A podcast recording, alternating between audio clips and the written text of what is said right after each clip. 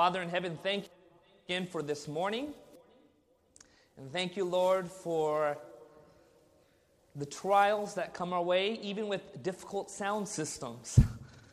We thank you, Jesus, that the Word of God has. And Lord, even when our voices fail, your voice will still speak. And so, Jesus, we pray you would take us as we are and you would bless us and that you would fill us with the Holy Spirit and that you would give us a good plan for this year and you would set us off right. Thank you, Jesus, for hearing our prayer. In your holy name we pray. Amen.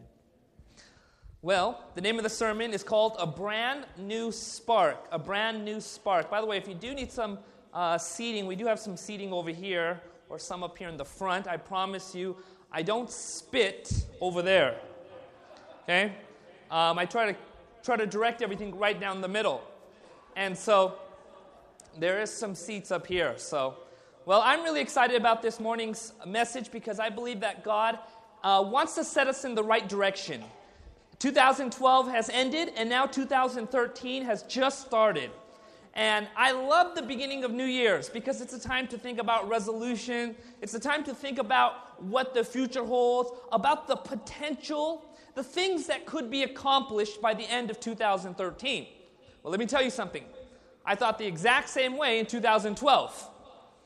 And I've come to the conclusion, and I learn this conclusion every time. And the conclusion is I need God more in my life than I've ever needed Him before.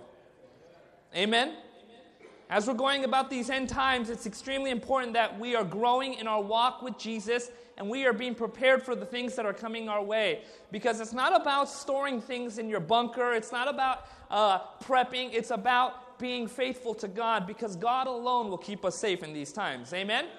I'm so excited about 2013 because we have a lot of things planned. And do you guys remember the, the theme for this year? It is the year of the what? The year of the kingdom. That's exactly right. It's about kingdom life, kingdom focus, and it's going to be an exciting time where we talk about the kingdom of God because our time here on earth, and uh, God is preparing us to be citizens of that kingdom. Amen? I said it before and I'll say it again. There's going to be no foreigners in heaven. Amen? The time to be part of God's kingdom is now. The time to learn about God's kingdom is now. God wants us to understand what kingdom life is all about. In fact, what's so interesting is when you study the scriptures, Jesus never mentioned a physical description of heaven. You know that. He did not mention the physical description of heaven. He did not talk about the beauty of heaven. Now, do you believe heaven is beautiful, yes or no? He rather talked about the behavior of heaven. Why? Because Jesus understood something that you're not going to heaven unless you're fit for heaven. Because if God was to take you heaven, into heaven just as you are and steps to Christ backs us up, it would be like hell to you. And God doesn't want you to have eternal hellfire. Amen? And folks, this is extremely important. As we go about this year, in the year of the kingdom, we have a lot of things planned. We have in February our evangelistic series, a prophecy seminar. And if you haven't been part of our prophecy seminars, they're unlike other prophecy seminars. These are very special prophecy seminars. Now, how many people here are here today because of a prophecy seminar that we did in our church? Raise your hand. Amen. Amen. And folks, here's the exciting thing is that we want everyone involved. This is not a traditional series. It's going to be a time for you to be part of it and participate in the tabletop discussion. We also are going to be doing some special things. We're going to be having a 5K run at the end of January. Now, how many people like to run 5Ks? Okay, now the majority of you should be raising your hand. Okay? Here's why. As Seventh day Adventists, we are called to be healthy. Amen? And so this is going to be an exciting time to invite the community out. Elsie Perkins has agreed to this, and I'm excited about this because a 5K, a lot of people come out, and we're going to be able to just connect with them and connect with our community. In addition, we're going to be talking about some of the various things that we're going to be doing with our evangelistic series. We're going to have some follow up. We're going to try, and I talked about this, I think, two weeks ago, showing the movie Hell and Mr. Fudge. Now, that's a quite uh, an unusual title, but it's a movie that was made by Seventh day Adventists, and it's the story of a lawyer who was actually hired to study out hellfire. And he came to the same exact conclusions as Adventists, and it's what the Bible teaches. And so I'm going to actually show you this trailer right now. Okay? I'm going to show you this trailer right now, but I want you to see something real quick. Actually, it's the trailer. That's what I'm going to show you. Now, again, what's so amazing about this, this was made by Seventh day Adventists, and it's a very interesting story. It's the story of a lawyer who was an Adventist who was hired to study out this topic and came to the exact same conclusions, exactly what the Bible teaches. Now, what's so remarkable is that right now in evangelical Christianity, there is a debate about hell, whether or not hell is eternal. And this is a very important time for Seventh day Adventists to come in and say, wait a second, let's show what the Bible is teaching. Because when you understand the great truth that you don't get to heaven by simply being afraid of hell, but you get to heaven because you want to be in heaven, all of a sudden your motivation for following Jesus is a million times greater. Can you say amen to that?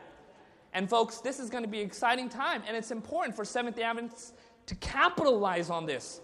And so I'm, I'm asking you something as, as pastor of uh, Ceres SDA, and it's this it's going to cost a little bit of money to rent out a hall. And uh, we're thinking about a, a possible one day rental of the State Theater where they show independent films. And uh, just to show this, to invite the entire community to come out, and then we'll do a question and answer session. Afterwards, we'll give them our evangelistic series flyers and some glow. And so this is going to be a very remarkable time. You can see this movie. I mean, it is just, it sounds like a movie you want to see, right? And so here's the thing, folks. Again, it's going to cost about twelve to thirteen hundred dollars, I think, to rent out this place. So if you want to see this happen, folks, it's going to be very important that we're willing to contribute to this. I'm willing to contribute to this too, just to see this happen. The idea that people may begin to know what the Bible is teaching about this subject is extremely important, like never before. So if you're interested in being part of this project, you can, uh, you know, mark a tithe envelope and just mark it Mr. Fudge. Okay? That's Rodney's idea. Mr. Fudge. And uh, by God's grace, we'll show this uh, probably a weekend before the evangelistic series. And it's going to be exciting to see different people come out and have questions about this topic. Well, I actually went on to a website that was talking about this health fire topic, and I want you to see something very interesting, okay? There was a survey that was done about hell, and this is what, what, what the results were. 40% believe that God is eternally torturing people in hell even as we speak. 21% people believe it doesn't exist. 17% believe in universalism. In other words, the idea that everyone's just going to be saved, there's going to be nobody lost. But think about that only 10% actually believe in annihilation, that when God finally destroys the wicked, he completely blots them out. Now, when I was looking at this survey, it dawned on me that most people are unaware of what the Bible is actually teaching about this subject. And that's why it's extremely important as Seventh day Adventists, we capitalize on this like never before. This is the year of the kingdom. And the year of the kingdom requires aggressive, aggressive evangelism. Look what the Bible says in Matthew chapter 11, verse 12. From the days of John the Baptist until now, the what? The kingdom of heaven suffers violence. Now, this wasn't talking about persecution and the violent take it by force. The Bible is describing that with John the Baptist, with this great reformer began this time of aggressive evangelism. So, this is not talking about violence in the negative aspect, it's rather talking about violence as far as being aggressive in preaching the gospel. When John the Baptist showed up, he began a revolution of preachers like there has never been before. And God calls us to continue this all the way until the second coming. Can you say amen to that? And so, if you're interested in being part of this, please contribute. This is going to be an exciting event, and this is going to be time to invite people out. It's very unassuming. It's just a wonderful movie. There have different reviews about it. Very great. So, why don't we get started with our message today? Everybody, take your Bible and let's go to the Gospel of Luke. Luke chapter 11. Luke chapter 11. Starting with verse 1. As we're thinking about the brand new year, there's a lot of things we can focus on, different resolutions that we can give. But I was very impressed with this topic Luke chapter 11, starting with verse 1. And if you're all there, please say amen. Amen. Luke chapter 11, starting with verse 1. Now it came to pass as he was praying in a certain place. Who's he? Yeah, it's talking about Jesus. The Bible talks about in Luke chapter 11, there was a moment when Jesus was actually praying, and he was praying in a certain place. Watch what happens next. When he ceased, that one of his disciples said to him, Lord, teach us to pray as John taught his disciples to pray. The disciples were so impressed with the prayer life of God that they said, Wait a second, Jesus, we want to know how to pray. Now, I thought about this for uh, a little bit and I thought, why would they ask Jesus to teach them how to pray? I mean, praying is something that's natural, something that easy, it's easy. The Old Testament talks about people who prayed, but why were they wanting to learn about prayer from Jesus?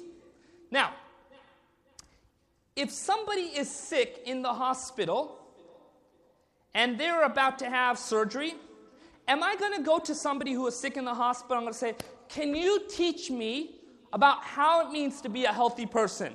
Yes or no? And, uh, you guys don't sound confident right now. Would you go to somebody like that? No, if I wanted to learn about health, who would I go to? Yeah, I would go to like a, maybe a Royce Sappenfield. Where's Roy at? Royce is a bodybuilder. Or Elsie Perkins, she likes running all the time. I would go to somebody who is successful. Okay, if, if, if I was somebody who was interested in finances, wanting to learn about finances, would I go to somebody who has a $100,000 debt and say, Can you teach me about finances? Why not? Yeah, because I'm going to end up owing $100,000 pretty soon. Right? If I'm interested in finances, I'm going to probably go to somebody who runs Financial Peace, like Chris Nelson. Right? Putting him on the spot. I'm going to go to somebody who has learned some very uh, biblically successful principles about finances. In other words, when the disciples came to Jesus and they said, Teach us to pray, it's because they saw what in Jesus' prayer life? Success. Think about it. Anytime Jesus would pray, what would happen? It would always happen. When Jesus prayed for this, it happened. When Jesus was praying to feed the 5,000, it when Jesus was praying, you know, to heal people, it would happen. So when they're wanting to understand prayer, they want to go to the individual who is successful at praying and who was most successful at praying in their life. Paul the apostle. No, I'm kidding, it's Jesus. Some of you guys are just like, yeah, amen. You guys just missed the point. We're, we're talking about Jesus here, okay? Think about this. And so the disciples, they see Jesus and they're so impressed by him and the way he would pray. They say, wait a second, Lord, we want to know how to pray just like John taught his disciples to pray. Now, what's so interesting about John the Baptist is that John the Baptist was such a great reformer in the Bible that many years later, that many of the apostles and the disciples, when they were thinking about somebody who they wanted to trace something special to, they would look back to John the Baptist at GYC, one of the preachers talked about how in the book of Acts, when they were choosing a disciple to replace Judas, they were looking for somebody who was there at the beginning of John the Baptist ministry. And so John was such a powerful figure, filled with the Holy Spirit, that they said, Look, we want to learn to pray like you do, Lord, just as we see John in his faithfulness teach the other people how to pray. We want to learn to pray. And so, what Jesus begins to do he begins to describe the divine science of prayer. And by the way, that's a direct quote of Ellen White's writings. The divine science to prayer. That prayer isn't something we're just to sloppily just accept and do. Prayer actually is a divine science. Can you say amen to that? And if there's ever a year that we need to learn how to pray as God's people, it is now. Can you say amen to that? Because this year isn't just going to be full of smooth things with great power, with great manifestations of God's power, expect the greatest challenges from Satan. And Seventh day Adventists are going to have to walk a thin line between extreme immorality and extreme legislation. And it's very important that Seventh day Adventists, that Bible believing Christians, are prayerful. Can you say amen to that? We need to learn how to navigate through this life. If there's ever a time we need to be close to Jesus, it is now. So let's find out what Jesus taught about prayer. Go back to Luke chapter 11, starting with verse 2. So he said to them, What's that next word? When. Now, did Jesus say, if you pray? What did he say? When. So, what was Jesus saying about the Christian life? It's to be a life about prayer. Can you say amen to that? If you're a Christian and you don't pray, you're probably not a Christian. Amen? And so Jesus says something. He says, Look, when you pray, he's, he's implying something that Christians always ought to be praying. Well, let's find out what he says. When you pray, say, Our Father in heaven, hallowed be your name, your kingdom come, your will be done on earth as it is in heaven. Give us day by day our daily bread and forgive us our sins, for we also forgive everyone who is indebted to us. And do not lead us in temptation, but deliver us from the what? Evil one. Now you may think you know where this sermon is going. And I love when you think that because then it gives me opportunity to try to blow you away. Okay? Now notice this. What Jesus begins to lay out is the Lord's Prayer. Now, how many people have heard of the Lord's Prayer? Right? Sometimes we only hear the Lord's Prayer at funerals. But the Lord's Prayer was extremely special. This was not the first time the Lord's Prayer was actually given to the disciples.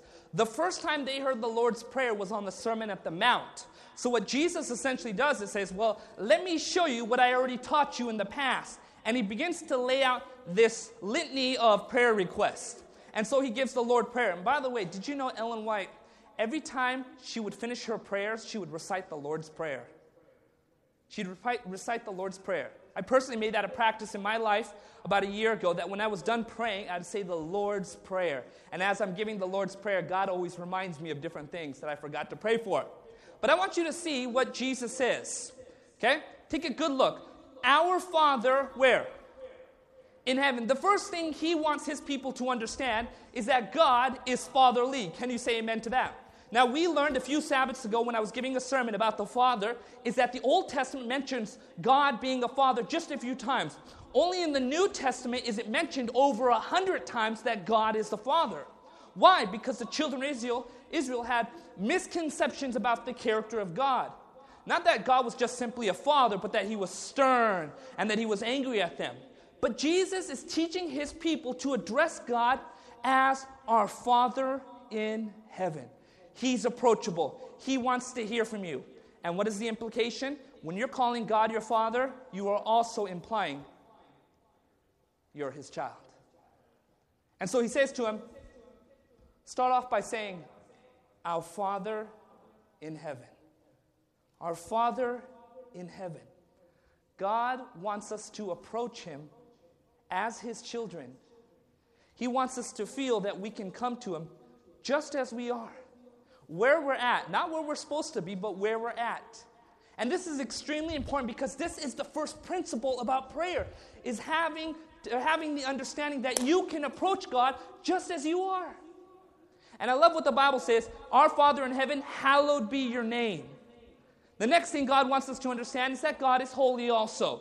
That we also need to have reverence in coming to God. I'll tell you this when I used to pray, my prayer would always be something like this I'd be getting so sleepy at night, and I would be like, oh, God, please forgive me for all my sins and bless people. Good night. Okay, now some of you guys are laughing, but I know probably half of you are guilty of the same thing. And so, what Jesus is teaching us that when we approach God, there needs to be some reverence. People throughout Scripture always came to God many times on their knees. Now, I believe there are many ways you can come to God, but specifically, as God's people, would always need to be reverent before God. Can you say amen to that? The next thing is extremely important, okay? We're going to start fast forwarding here, and you're going to see where this is leading. Your kingdom come, your will be done on earth as it is in heaven. The next thing Jesus gives in sort of the priorities we need to be praying about is under or desiring the kingdom coming. In other words, what Jesus wants as a priority. Notice this. He doesn't say, first you pray, give us, our, give us today our daily bread, nor does he pray, keep us from temptation or bless us with different things. When he's naming off the Lord's Prayer, the various things on the Lord's Prayer, he states as a priority the desire to see the kingdom come. Now, let me ask you a question. In your prayer life, is God's kingdom a priority, yes or no? One amen. Praise the Lord. We're ready for the second coming of Jesus. Is the kingdom a priority in your prayer life? Well, if it's not, it should be. And as I begin to study this out, I realized something. This is Jesus, the one who, whenever he would pray, would always get answers. And the reason why is because the kingdom was a priority in his prayers. And I realized that many times my prayers were just selfish. I would just talk to God and get right down to the very things I wanted to. But Jesus began to teach a very fundamental principle that God's kingdom, God's church needs to be a priority in our prayer life. The Bible says in Matthew chapter 6 verse 33, seek ye second this kingdom of God. Is that what it says? Seek ye first the kingdom of God and his righteousness and what? Folks, every morning the kingdom of God should have a priority in our life. The very first priority. And when you spend time with God in the morning, by the way, the Bible doesn't say Folgers awakens me morning by morning to hear as the Lord speaks. It says the Lord awakens me morning by morning, right? And so when you spend that early morning time with God and you're making the kingdom a priority, you will begin to see answers to your prayers. I began to make it a prayer, a prayer thing in my life where I was telling God, I said, God, I want your kingdom to be a priority in my life. I want heaven to be a priority in my life. And all of a sudden, God began to impress me to pray for people in our church. I pray for different people here. Some of you guys don't even know I'm praying for you. And so God began to really lay on my heart people to pray for in the church. I'm praying for the church as priority in my life more than all the other things. I'm praying for the advancement of God's kingdom. I'm praying for His gospel to go out with greater power. I'm praying that I can be a witness to somebody that day. The kingdom has priority. Can you say amen to that? And this is extremely important because, as I said earlier, when Jesus talked about heaven, He spent more time on the behavior of heaven or the dynamics of heaven than He actually did on the description or beauty of heaven. Because it's good to know what heaven's going to look like. But it's even better to know what heaven's going to feel like. Can you say amen to that? And so Jesus began to teach this priority. Well, let's continue. Verse 3 Give us day by day our daily bread and forgive us our sins, for we also forgive everyone else who is indebted to us. And do not lead us into temptation, but deliver us from the evil one. And this was the end of Jesus' sermon on prayer. He taught those disciples, can you say amen to that, about prayer? Wrong. Take a good look again. Start with verse 5. What's that first word in verse 5? And. What does the word and indicate? He's not finished. See, normally we think to ourselves, okay, when Jesus is talking about prayer, he just gives the Lord prayer. But if you notice the context, he's not finished. He says, and. It's like when people are done to hear the sermon, they're ready to walk out, and I'll say, and. They have to sit back down. And so here's Jesus. He's giving this, he gave this litany of things to pray for, and then he says, and indicating he's about to teach something very special about prayer. Well, let's find out what he's about to teach. Verse 5 He said to them, Which of you having a friend and go to him at midnight and say to him, Friend, lend me three loaves, for a friend of mine has come to me on his journey, and I have nothing to set before him. Notice this Jesus gives a parable. And remember the purpose of a parable. There was two reasons. Number one, to conceal truth, and number one, to reveal. Number two, to reveal truth. To conceal truth from those who were looking to target him, and to reveal truth to those who were searching. And so Jesus begins to lay out this parable about prayer, and he says, Look, imagine a man. How about a friend? He says. And this friend shows up at the middle of the night. And you know what happens at the middle of the night? You're snoring. And he says, This friend says to you, he begins to knock and he says, He says, Friend, open the door.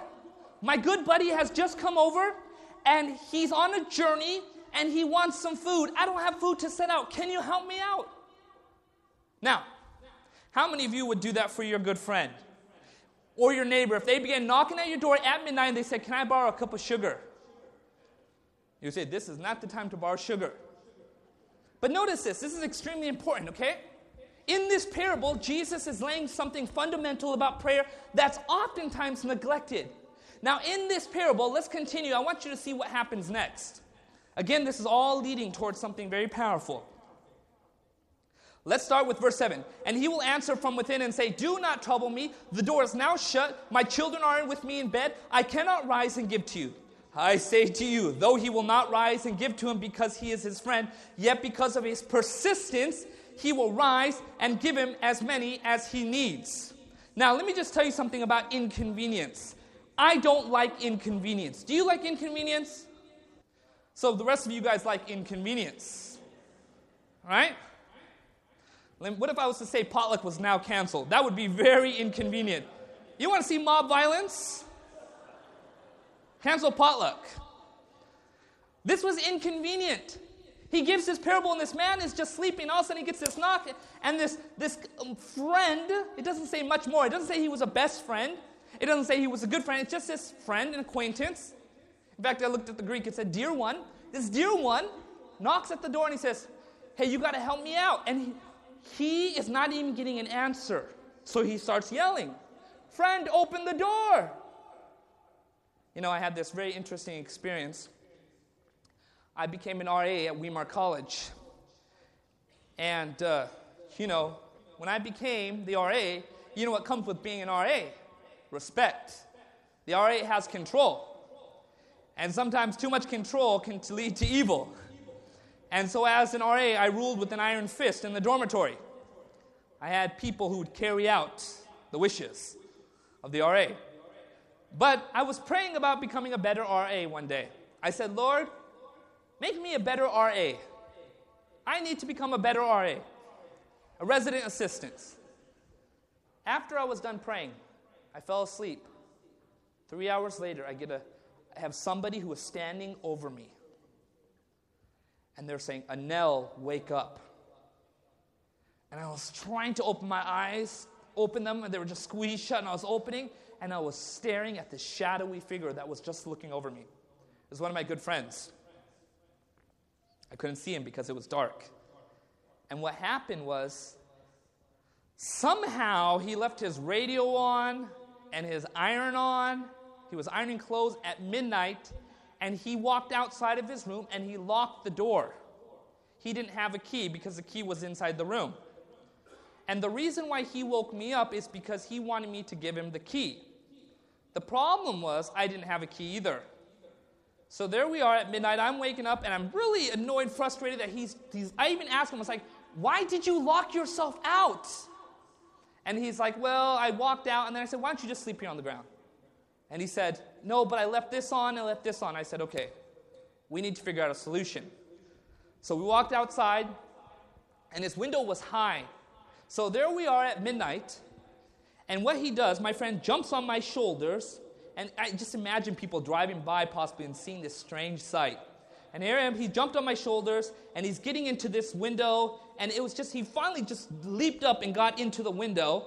And it was just a very inconvenient moment. When you get uh, you know, awakened at midnight, it's just not easy. No one wakes up with a great smile and say, Thank you for waking me up.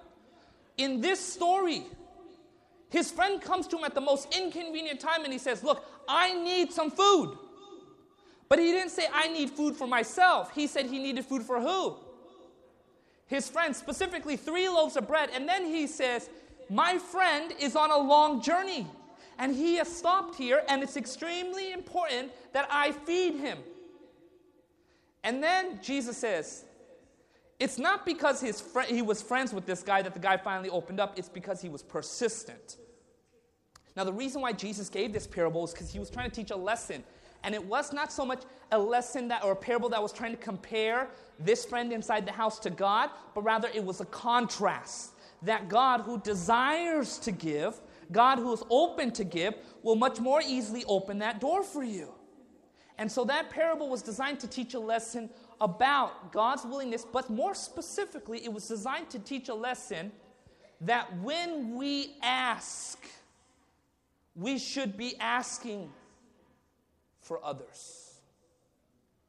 That when we pray, the primary motivation for us would be to be praying for others who themselves are on a spiritual journey as well. And Jesus was trying to help his disciples understand this. Look, we're talking about Jesus, who's the most successful man at praying. When Jesus prayed, everything would happen. And here Jesus is introducing a very fundamental element to prayer, and that is we need to be praying for others in their journey. Can you say amen to that? Now, how many of you people have prayed for somebody else on their spiritual journey today? Don't need, no need to raise your hand. It's obviously not making us look very good. So, how many of us have been, have been praying for other people? Praying that God would bless their spiritual life. How many of you pray for your children? Not that God would just help them simply to do well in school, but to grow in the knowledge and understanding of God. We don't pray for other people. We don't pray for other people. We're, we're good about praying for ourselves and our needs. But Jesus was showing something super important. It was like, look, if you want answers to your prayers, the best way you can see answers to your prayers is praying for somebody else. The Bible talks about Job when he prayed for, the cap- for his friends, he himself was loosed and he was blessed in a tremendous way. The Bible says, He who waters others will himself be watered. What needs to become more and more the prayer life of God's people is prayer for those who are not saved. Can you say amen to that? There was a man who would always pray. He was one of the reformers, and he would always pray, God, give me Scotland or I die. Was it Scotland or Ireland? Might have been Scotland. And his prayer was more and more, it became very intense to pray for the salvation of other people. I've been praying for my family for many years, and I have sensed my prayers getting more intense because I believe God's about to do something. God wants us to pray for other people as this evangelistic series is going to be starting in a month, we hope and pray that God's people will be in an atmosphere of focus of prayer. Can you say amen to that? Folks, it ought to be your joy and desire as soon as you step into this church to find somebody in this church who you can pray for. Somebody who you can lift up before God and intercede. One day Ellen White came across this woman, and this woman was sick and this woman was just dying and she had a lot of problems. And Ellen White was talking to her with some of the other pioneers. And the woman said, I just don't have faith. I just don't have faith. And Ellen White was saying, You need to have faith now. And she's like, I don't have faith. And Ellen White said something so remarkable. She said, Then we will have faith for you. God calls us to step into the gap for those who will not pray for themselves. Now, let me ask you a question. For the unsaved people in your life, wouldn't you want other people praying for that person? I would. I want other people reaching out to my unsaved family. I want other people praying for my unsaved family. I want as many people who's, who can do it to pray.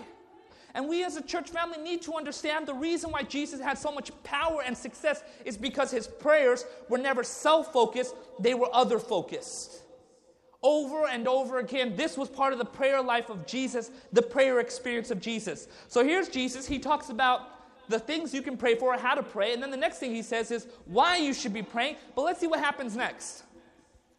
Verse 9. So, what does the word so indicate? You're about to hear a conclusion.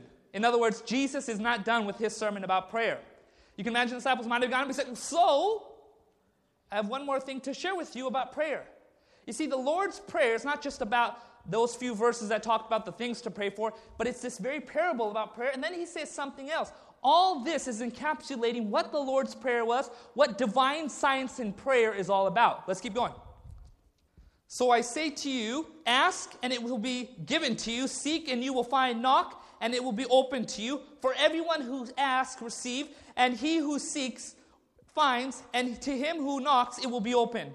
Verse 11 If a son asks bread from any father among you, will he give him a stone? Can you imagine a father giving his son stone? He's biting in, the kid's breaking his teeth. Okay, let's keep going. Or if he asks for a fish, will he give him a serpent instead of a, a fish? So if the son gets a serpent, the serpent's probably biting him. And over and over again, Jesus is trying to reiterate a certain point. Let's keep going. Or if he asks for an egg, will he give him a scorpion? If you then, being evil, know how to give, and the word evil, by the way, is translated hurtful. If you know, you being hurtful, know how to give good gifts to your children, how much more will your heavenly Father give the Holy Spirit to those who ask him? And Jesus drops right down to the most important aspect of prayer. And you know what it is? For the Holy Spirit.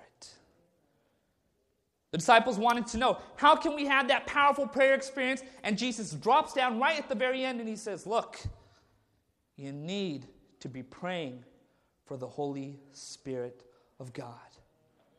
And drops right down to it. And by the way, the next time you see the disciples praying together, you know what they're praying for? The Holy Spirit. And now you have the book of Acts and the revolution that began. Jesus was teaching his disciples the divine science of prayer, and that is to ultimately to come right down to it, the prayer for the Holy Spirit. I love what Ellen White says right here. I apologize for the micro pint. Christ, the great teacher, had an infinite variety of subjects from which he to choose. But the one which he dwelt most largely was the endowment of the Holy Spirit in describing to the disciples the office work of the Holy Spirit. Jesus talked about something very special. Excuse me, let me read that one more time. Christ, the great teacher, had an infinite variety of subjects from which to choose. But the one which he dwelt most largely was the endowment of the Holy Spirit in describing to his disciples the office work of the Holy Spirit. Jesus sought to inspire them with the joy and hope that inspired his own heart. Now, just think about that. When you read the book of John, remember when I talked about the book of John? The book of John, two thirds of it is actually, or half of it, excuse me, is about the last six months of Christ's life. One third of it is actually about the closing scenes of Christ's life. So we know where John's focus was. But when you read the half, the second half of the book of John, you know what Jesus is reiterating over and over again? The Holy Spirit. The Holy Spirit over and over again. The Holy Spirit, the Holy Spirit, the Holy Spirit. And so when Jesus wanted to talk about something, you know what he talked about? The Holy Spirit. This was what was on his heart and his mind. When he got into a conversation with Jesus, he would bring up the Holy Spirit.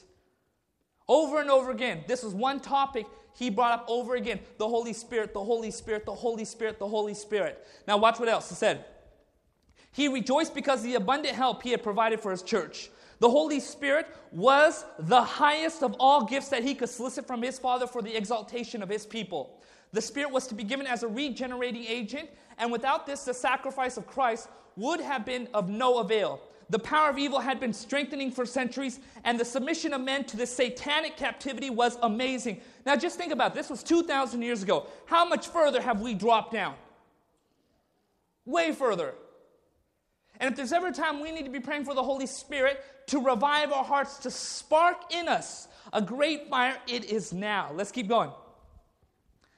The power of this evil had been strengthening for centuries, and the submission of men to this satanic captivity was amazing. Sin could be resisted and overcome only through the mighty agency of the third person of the Godhead, who would come with no modified energy, but in the fullness of divine power. Can you say amen to that? It is by the Spirit that the heart is made pure.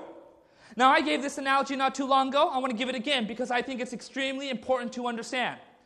I one day was driving a vehicle. As I was driving this vehicle, the car stopped. I called my friend up and I said, Friend, can you help me with this? And he says, Check this, check this, check that. I checked everything, checked the battery cables, checked all sorts of things. And finally, he said to me, Have you checked the gas gauge? Now, you know where this story is going. And sure enough, I looked at the gas gauge, I glanced at it, Seemed to be okay. Then I said, I told my friend, hey, I'll try to figure this out. Hung up on him. Then I actually took a good look at the gas gauge. And I realized the car was completely empty. I ran out of gas. Now you think that's a funny story, don't you? You want to know what's more funny? Christians who try to be Christians without the Holy Spirit. In fact, you want to know what's more stupid than that story? Christians who try to attempt Christianity without the Holy Spirit.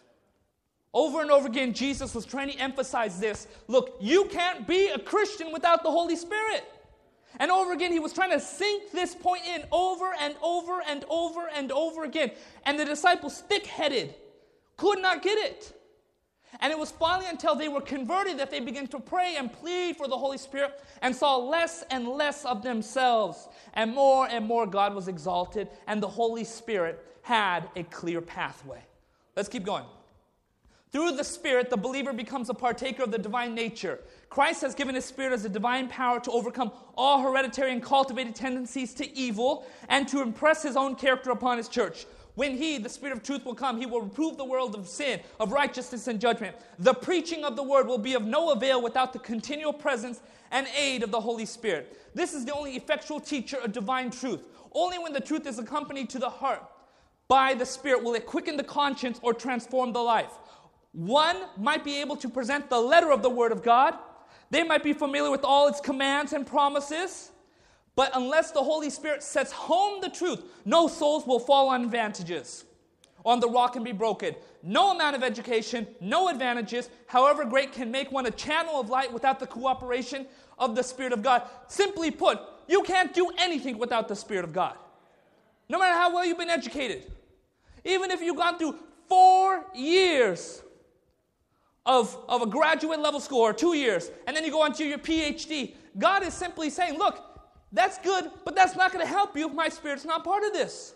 You know, when I was doing this GYC seminar, I knew I was not going to be speaking just before university students when I was doing this seminar.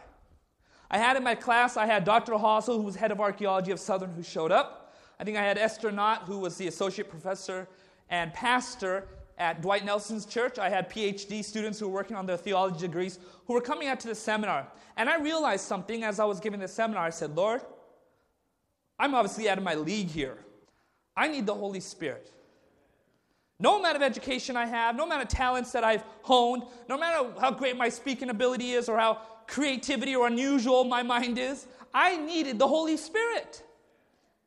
And I began to pray and I said, Lord, I need your Holy Spirit like never before. This is more than I can handle. And I began to pray and plead, and God blessed those seminars. It was all glory to God. Can you say amen to that? Our work in reaching out to people is not dependent on your ability to be nice or your ability to be able to speak eloquently or, or what you know about the Bible.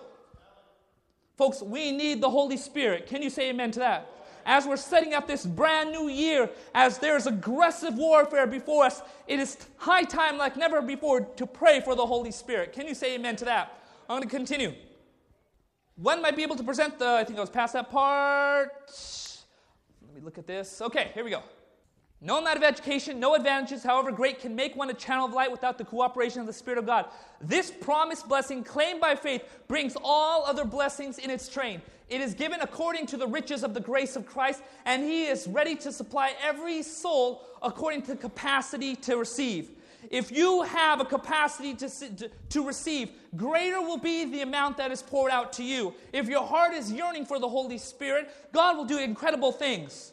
Folks, here's the thing. God does, no, God does not want weak Christianity. It is his desire to have powerful Christianity take place. Can you say amen to that? This is a brand new year. A brand new year that is unmarked before us. God wants to do powerful things this year. But he's also letting you know right off the very back that without this qualifier, without the Holy Spirit, it's just going to be another year. But if we as a church family begin to come right down to the very core of what Jesus was saying about prayer that God is willing to give His Spirit. We will come to the end of the year if Jesus hasn't come back yet, and we will praise God for the work that He did. Where the Spirit of God is a little matter, little matter talked about, there will be seen spiritual death, declension, and decline. God calls us to pray for the Holy Spirit. How many people want to be praying? Say, Lord, I want the Holy Spirit. I want to make this year a year of praying for the Holy Spirit. I want you to raise your hand if that's your desire. God will pour out His Spirit. This media was brought to you by Audioverse, a website dedicated to spreading God's Word through free sermon audio and much more.